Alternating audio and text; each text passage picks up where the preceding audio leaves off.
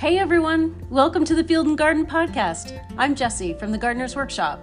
Today's episode features a takeover of our popular weekly live Q&A session on Instagram called Ask A Flower Farmer. This one was hosted by Daniel Schavey of Petal Pickers Flower Co. in Greenville, South Carolina. Daniel is a seventh-year flower farmer and an alumnus of most of The Gardener's Workshop's online courses as well. Here, Daniel answers a broad range of questions on topics such as peony care and harvesting, high tunnel growing, dahlia irrigation, ranunculus tips, and dry storing daffodils. So listen in and I hope you enjoy. First, a word about the Field and Garden Podcast. The Field and Garden Podcast is a part of the Gardener's Workshop. The Gardener's Workshop has been telling the stories and how-tos of growing, selling, and helping others to pursue their flower growing dreams for over 25 years.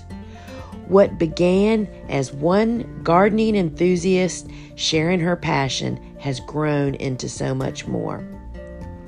Over at thegardenersworkshop.com, find in print with our blogs and books and through our podcasts and videos and courses.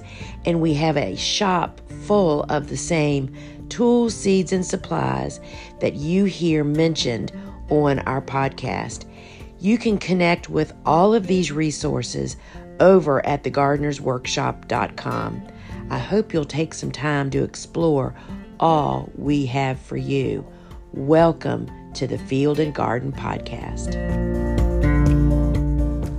Everyone, it's Daniel with Petal Pickers. We're going to give everyone just a minute to jump on, but I'm taking over for Lisa today for the Gardener's Workshop Farm Ask a Flower Farmer Live. I'm here on my farm in South Carolina. We're zone 8A in South Carolina. We're in the upstate, so on a map we're directly in between Atlanta and Charlotte. And I'm standing in my peony field because right now we are on peony watch. We're harvesting peonies every day and we're just so excited. They're coming up and we're going to harvest them all. We're going to store them in our coolers until Mother's Day. And so that's when we sell all of our peonies here growing in the field. So it's been a beautiful week here on our farm. We've had perfect weather. So we're starting to get the irrigation hooked up on our cool flowers and everything around the farm because the ground's drying out. Earlier this week, I started prepping the ground for our dahlias. So if you don't know about our farm, we kind of have started to focus and specialize in certain crops. And we just got through tulips and ranunculus. We actually still have a little bit of ranunculus blooming in our high tunnel. And now we have moved on to peonies and we're already thinking about planting our dahlias. So dahlias are one of our main crops here on the farm. They kind of carry us through from the end of summer all the way until our first frost, usually at the end of October. And if you are interested in growing dahlias along with us this year, you can head over to our website, petalpickers.com. We still have some really good varieties available there, so make sure you check that out. All right, I see some questions are starting to roll in, so we're going to go ahead and start with those. The first question is, what's the secret to growing ranunculus? I've tried several corms several times. No luck in upstate South Carolina. Well, that's where we are.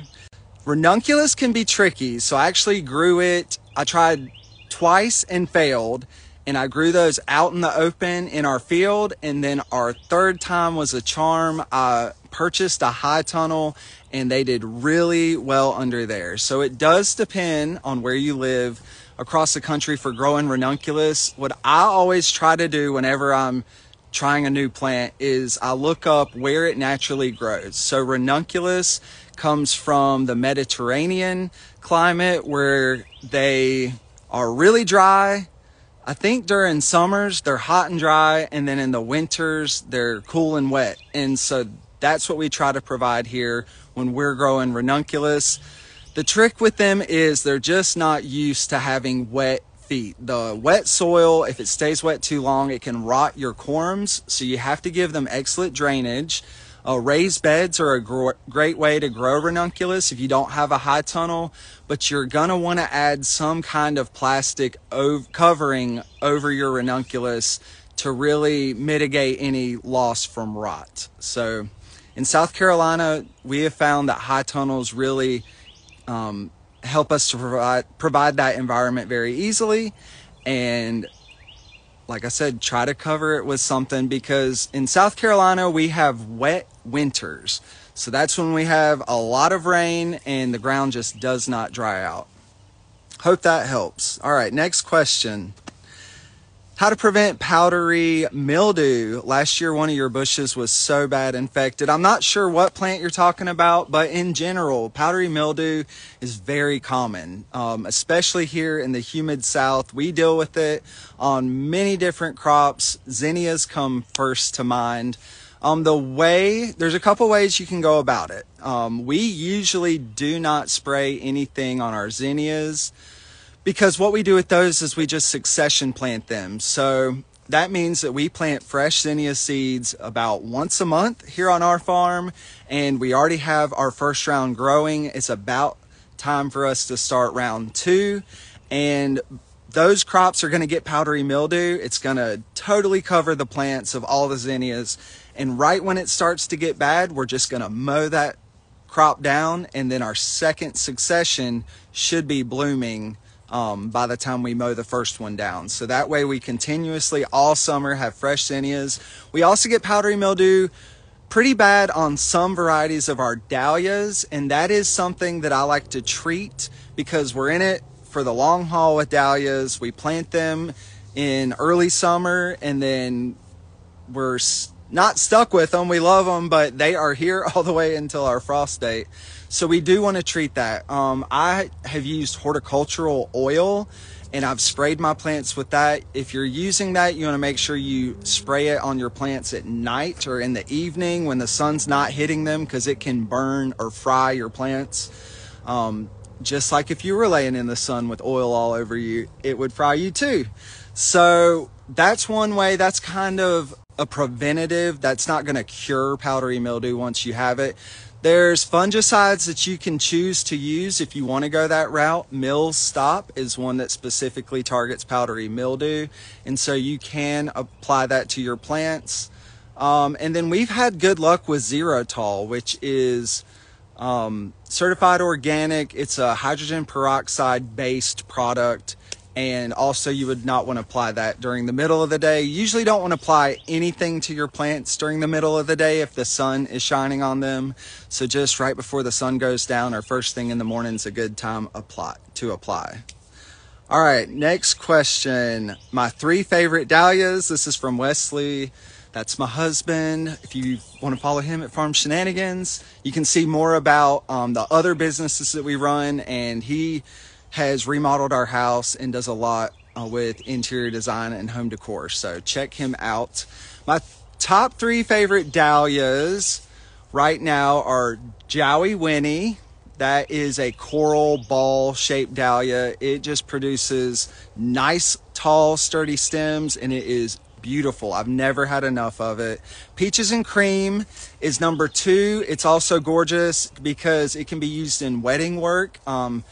It's just like the name, Peaches and Cream. There's an orange undertone, but it's kind of a blush color, and it's super productive. That is one of our most productive dahlias that we grow on our farm, and it's also an early bloomer. So if you take cuttings of it and plant those out, Peaches and Cream will be one of the first dahlias to bloom on your farm or in your yard during the summer.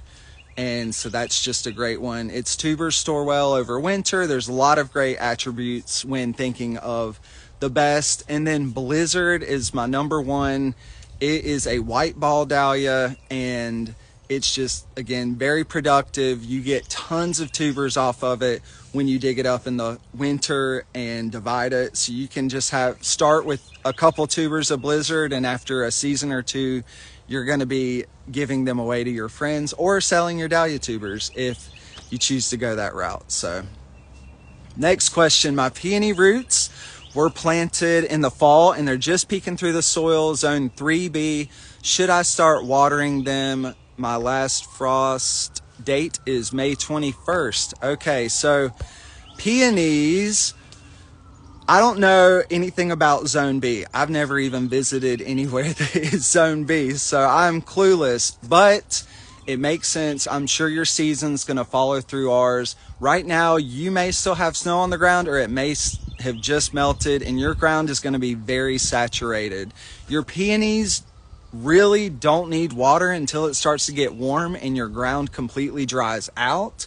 So if you did just plant them last fall, that is something you want to be thinking about, and you want to go in and get a plan for how you're going to irrigate them, or if it's just one or two plants, make sure you're going to be watering them during the summer when it really heats up. And for us, I'm thinking like in the 80s. When you get to that point, start checking on your peony plant.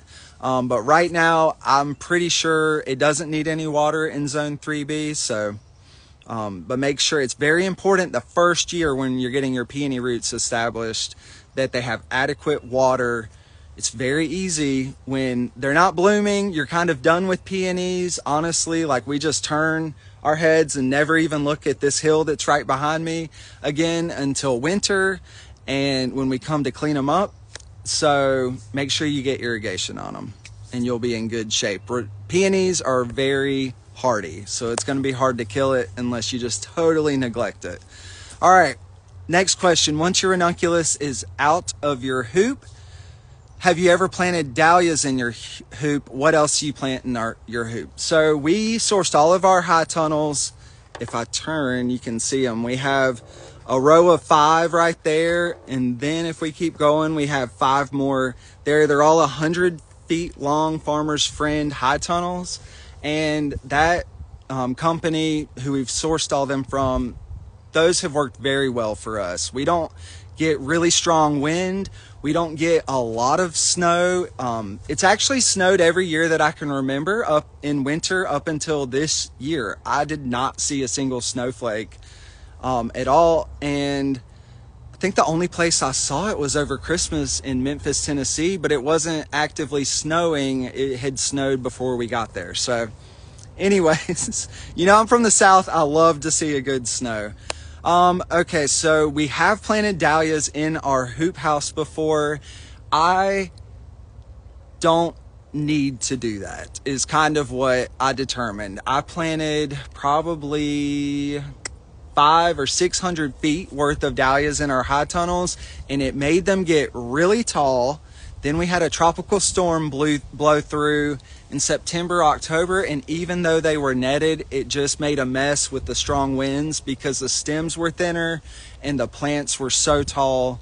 So I didn't like that. We also had an outbreak of a bug that was very hard for me to kill. I started just spraying.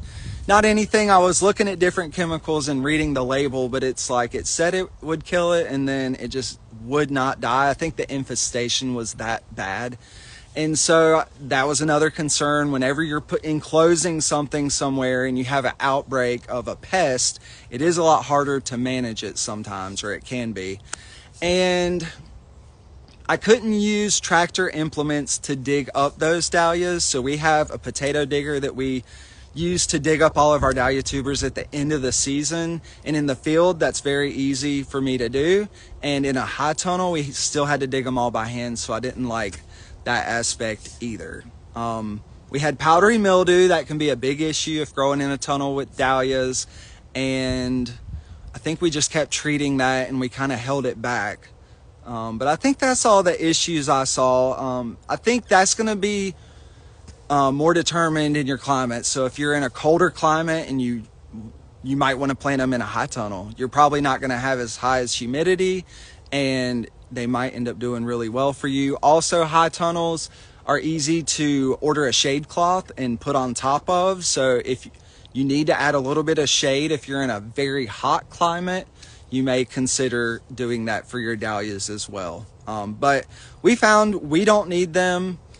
I don't even use shade cloth on any of our dahlias, and the trick I have found to growing the best dahlias is that nobody waters them in the summer like they really want to be watered. So the way we have learned to irrigate our dahlias is to turn on our drip tape irrigation at the end of the day, and we let it run overnight for at least 12 hours per field, and we just absolutely drench our dahlia field with water, and we will do that a couple times a week if necessary. It just depends if we're getting any rain or not. All right, next question. Let me answer the last one real quick too. What all do we grow in our high tunnels? We grow anemones and a geranium, celosia. We've done dahlias, didn't really care for that.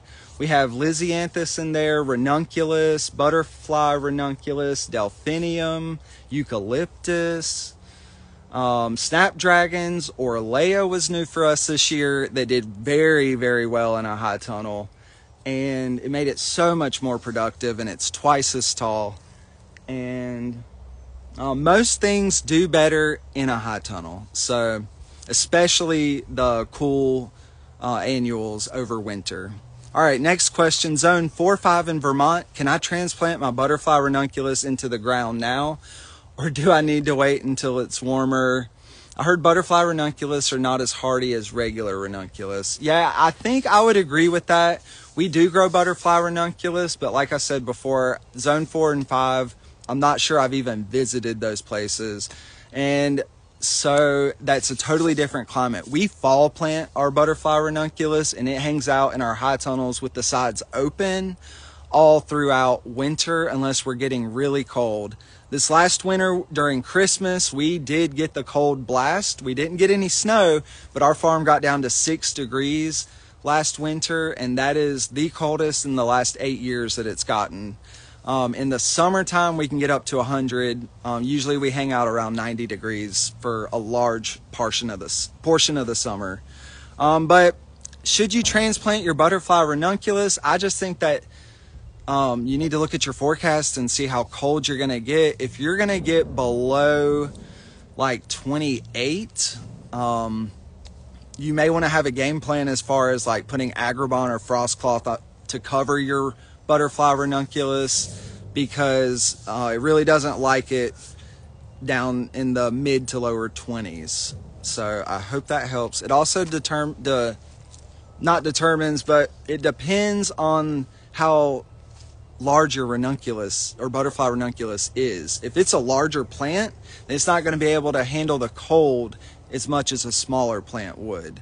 So hopefully that helps. All right, your ranunculus are coming up small and deformed. I know it could be a few reasons, but I'm leaning towards malnutrition. What can I do this late stage to get them as the last effort to get them going?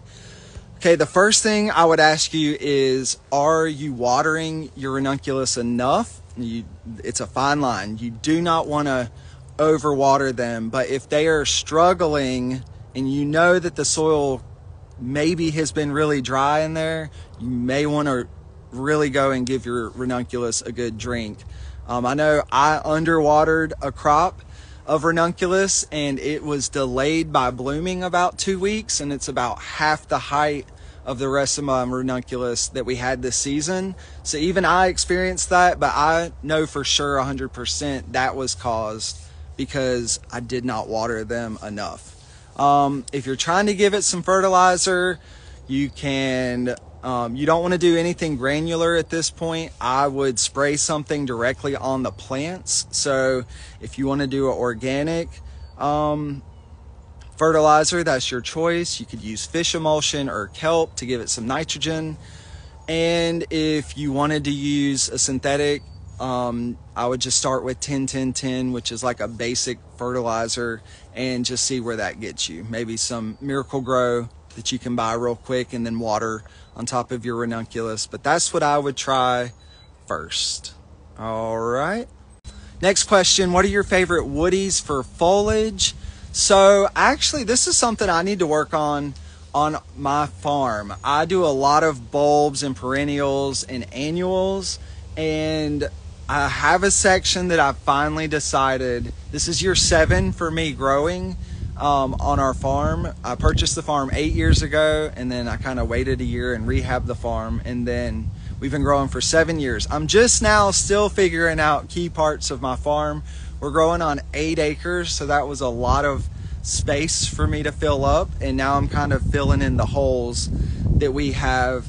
So 9-bark is an excellent one that everyone grows. I have a small patch of 9-bark and I like that. Elaeagnus is something that grows in our climate. I'm not sure where you live, but that's an excellent foliage.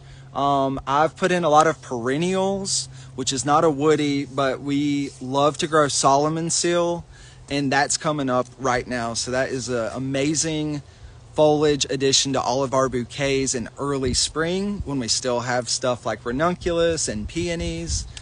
And eucalyptus is what we grow a lot of on our farm. So eucalyptus is gonna not be ready this time of year unless it's successfully overwintered, so you may have to wait until like July, August, September before your eucalyptus is ready to be harvested. So it's good to have a balance between stuff you can use in early spring and stuff you can use later in the season.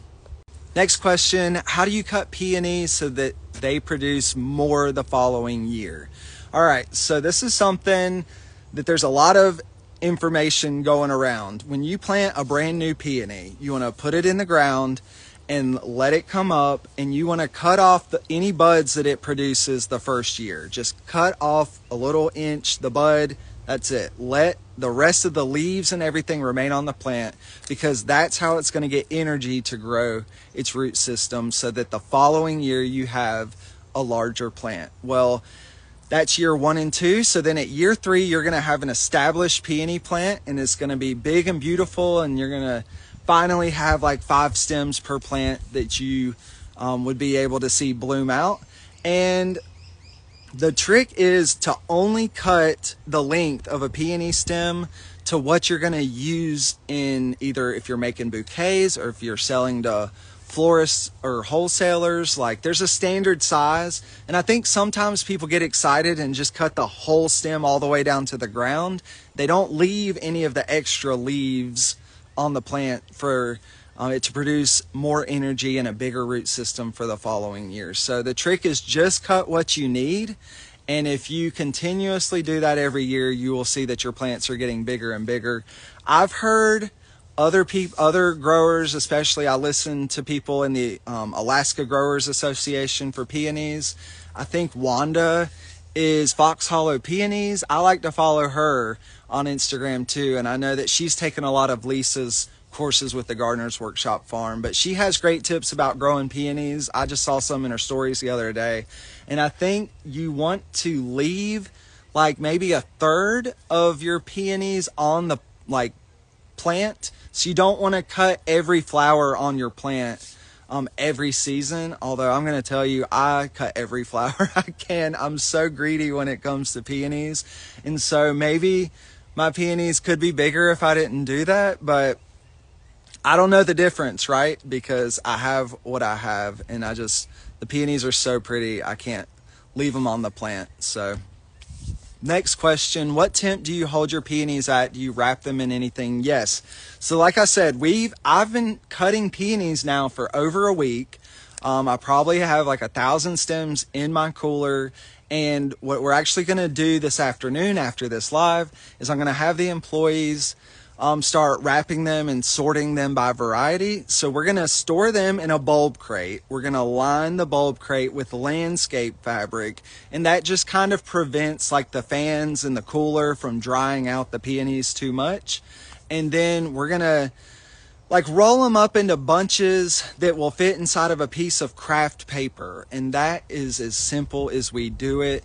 I see people who do it more professionally than me, wrapping them in like insulation or wool, or I think it's one of those things that you just do what works for you, and that's the best way. I've always, for 5 years, wrapped our peonies in simple craft paper, or newspaper would be great if you still get the newspaper, and put them in the bulb crate. And then we have a little extra landscape fabric.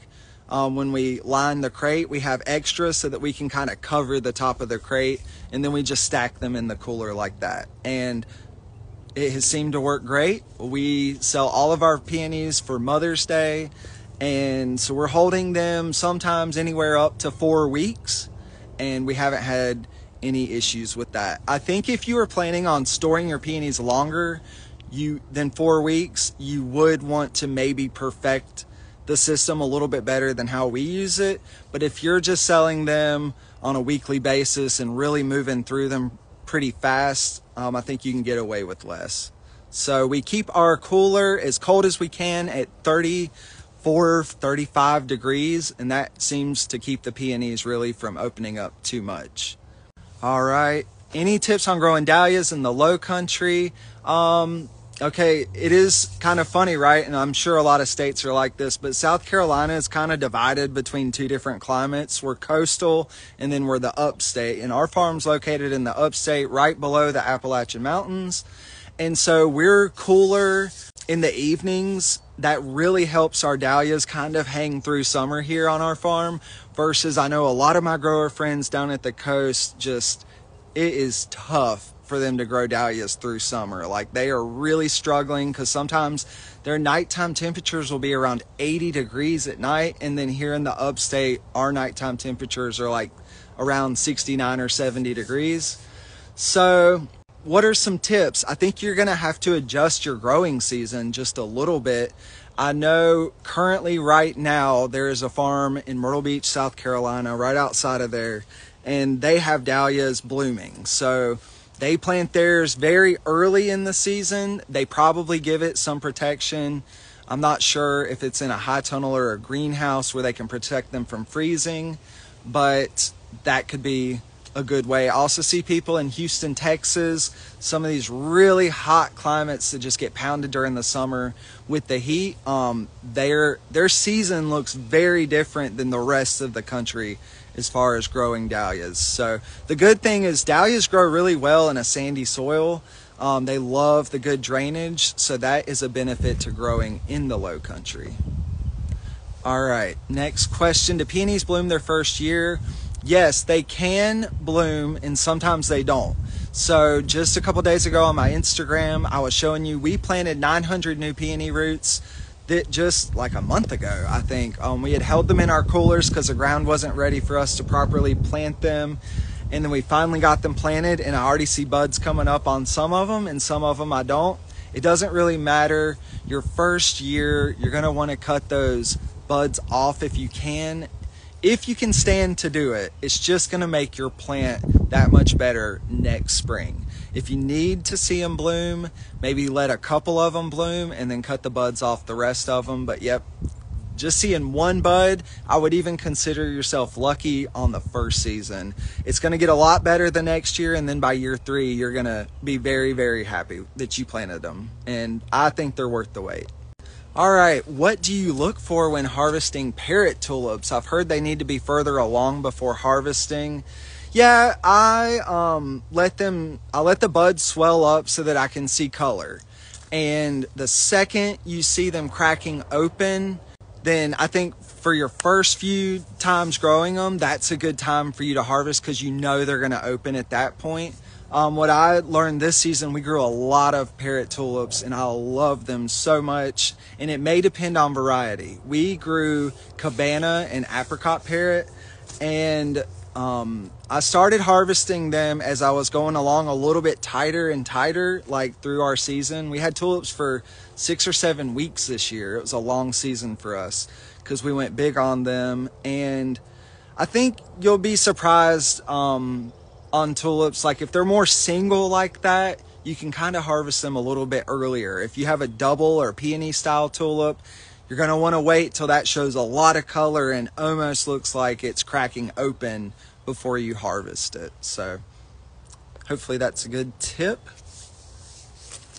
See, once seedlings have been planted in the garden, when do you begin to give them some foliage fertilizer, and how often? Well, what we do on our farm, because we grow so many things, I really don't have time to pay attention to that, to everything we're putting in the ground. Like, hey, we just planted this, it's going to need fertilizer at this set time, or this, like I don't keep up with that. So I amend our soil with granular organic fertilizer when we are prepping our beds. So that's before anything's planted in there. We've already amended with like a chicken litter based organic fertilizer, or there's probably many different products that you could use. And that way, just from the rain, it kind of mixes it into the soil. And then when we go to plant and our plants grow roots down through the soil, they're able to gain nutrients. And we don't go back like we could and add a lot of extra fertilizer. I just find that most things really don't need it. So I know that doesn't answer your question, but just think about putting down a fertilizer before you plant. And then you won't have to worry so much like when to get stuff on a schedule. Outside of that, if you really wanted to get on a schedule with a certain crop, or you're small enough scale that you can focus on that, you know, I would say like every week up until stuff starts to bloom. I find out most flowers, once you see the bloom starting to form and come, I usually cut off the fertilizer because you don't want the plant to grow more vegetatively than it should be, or grow so fast that the stems get thin. That can happen on some flowers. So once I start to see buds on a flower, I usually stop fertilizing it, besides what it can just naturally access in our soil. Next question, how do you store daffodils? So we dry stored daffodils this year in our coolers for a month, and it worked. So the key to this is the harvest time, the harvest stage of the daffodil. So it's called gooseneck stage, and it's like the bloom kind of like turns its head from up to crooked like that, and it's going to be a swollen bud. And if you pick the daffodil at that time, you're going to be able to hold it dry. We just put them in buckets. I think most things, when you dry store them in the cooler, you want to have them laid horizontally, like in a bulb crate or something would be good. And then once you need it, you just pull it out, recut the ends, put it in water, and the flowers will open up. You do lose vase life the longer you hold things in the cooler. So we were doing testing with our daffodils this year, and we held them dry in our cooler for 4 weeks. It was a full 30 days. And when we went to pull them out and put them in water, they lasted like 3.5 to 4 days. It was a pretty good amount of time for especially a daffodil, right? They don't last too awfully long to begin with. One thing you'll notice is when they start to go after being held like that in a cooler, they go quick. So it was like day versus or night versus day.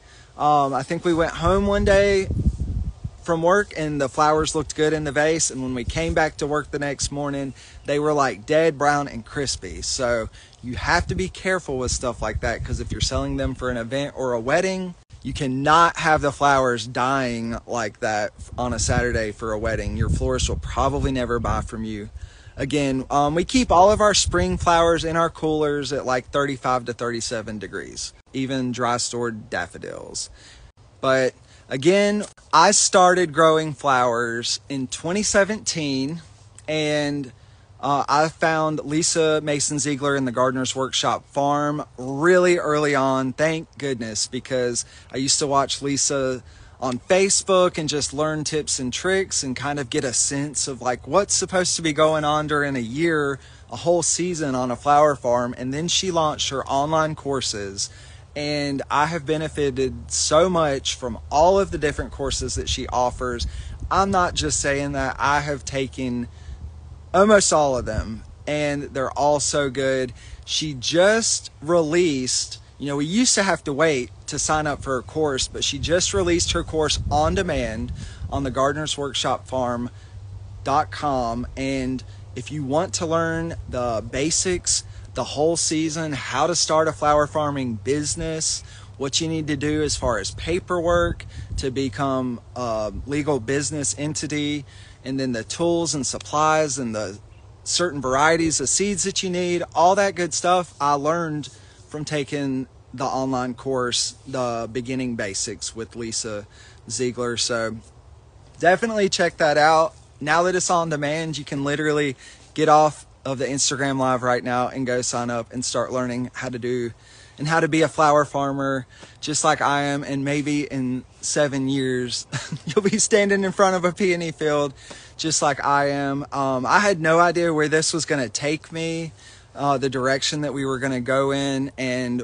as I started growing flowers and just saw more and more people locally, other florists and for event florists for weddings and the wholesalers, like they all want our product, and I've never been able to grow enough. So there's definitely room for more people to be growing flowers. Even in our area, I think we have over 30 flower farms now, and I'm continuously amazed at just how much people want the local flowers that we're growing. They're just so special.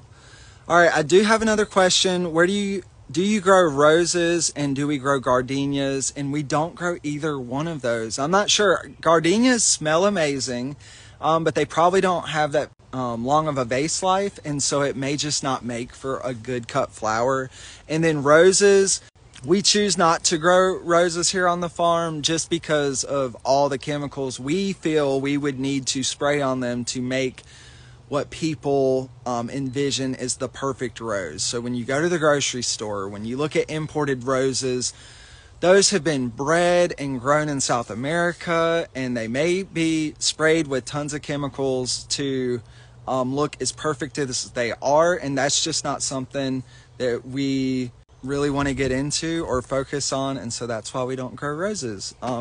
In our area, humidity can cause a lot of issues with certain plants, and so part of everyone's flower farm being just a little different is learning what's going to grow best in your climate or on your farm. And there may be stuff that you really want to grow like roses, and you may just come to find out that it's not worth your time to do that if you want to become a financially viable and successful business. I see one more one comment about Elaeagnus autumn olive is an invasive perennial and should not be grown. Well, we planted a hybridized variety, and I'm not sure, it may be sterile, it may not be. I have plants, I have a little hedgerow of it, and the florists want it like crazy, so I think we all have to make our educated decisions, and I choose to grow it, so that's what I do, and I don't apologize for growing it. I sit on the middle of the fence of a lot of stuff. I know some plants can get people upset, and sometimes they just don't have all the information, or they read something online and run with it, and I just think we're all different, and we can all be friends. What's your favorite way to stake flower support netting? So we use netting definitely to support. Right now we're supporting our snapdragons and campanula. Campanula is starting to shoot up here on our farm. It's not blooming yet though. And so we use like the green T-post that we hammer down into the ground, and they have little ridges all the way down the post that we can easily slide the netting on and off. The problem is the price of those metal T-posts has increased like 5 times since I've started flower farming. They used to be like $1.99, and now I'm pretty sure they're like $5 or $6 a piece. So we'll, you know, if I need, right now we have enough to do what we need to do with them, but I see a lot of people use maybe tomato stakes or wooden stakes, and I think a lot of people use different things. There's fiberglass posts that you can use also. You have to check that out, but we use metal T-posts that we just buy at our local feed and seeds or box stores. All right, and last question. If you cut daffodils when they bloom, is it possible to keep them in a cooler and rehydrate them if they just opened? This is a great question that I did not explain. Is it even not worth trying? It is not worth trying. You have to harvest your daffodils at the gooseneck stage when it's still a closed bud. If the flower has opened, it's too late to dry store them. You can still cut them and put them in water and store that in your cooler for a couple days, but once the daffodil's been opened, I would not try to hold it longer than a few days because it's just not going to hold up that much longer. So that's been our experience, and thanks again for everyone being here. If you want to follow along with me and our farm follow us on Instagram at Petal Pickers. If you would like to ship a bouquet with flowers grown here on our farm to anywhere in the United States in the lower 48, you can do that. We ship flowers out every Wednesday for delivery on Thursday, and those bouquets just change throughout the season, as do our flower selection, and you can check all that out at petalpickers.com. And if you need dahlia tubers, those are there as well. So thanks for being here today, and I'll see you next time. Okay, welcome back. I hope you soaked up some great bits of info there. So I've included some links in the show notes to topics that were mentioned here, including a link to Daniel's social media and the Petal Pickers website. If you're interested in attending an Ask a Flower Farmer Q&A Live, you can find them weekly on our Instagram account, each Wednesday at 12:30 p.m. Eastern Time. These sessions are normally hosted by Lisa Mason Ziegler, but we do have guest takeovers such as this one periodically as well. So I encourage you to check it out. If you like what you're hearing here on the Field and Garden Podcast, we'd love it if you'd tell a friend about us. And leave a review for us wherever you get your podcasts. That's all for me today. Thanks so much for joining me. I'm Jessi from The Gardener's Workshop. I hope you have a great day.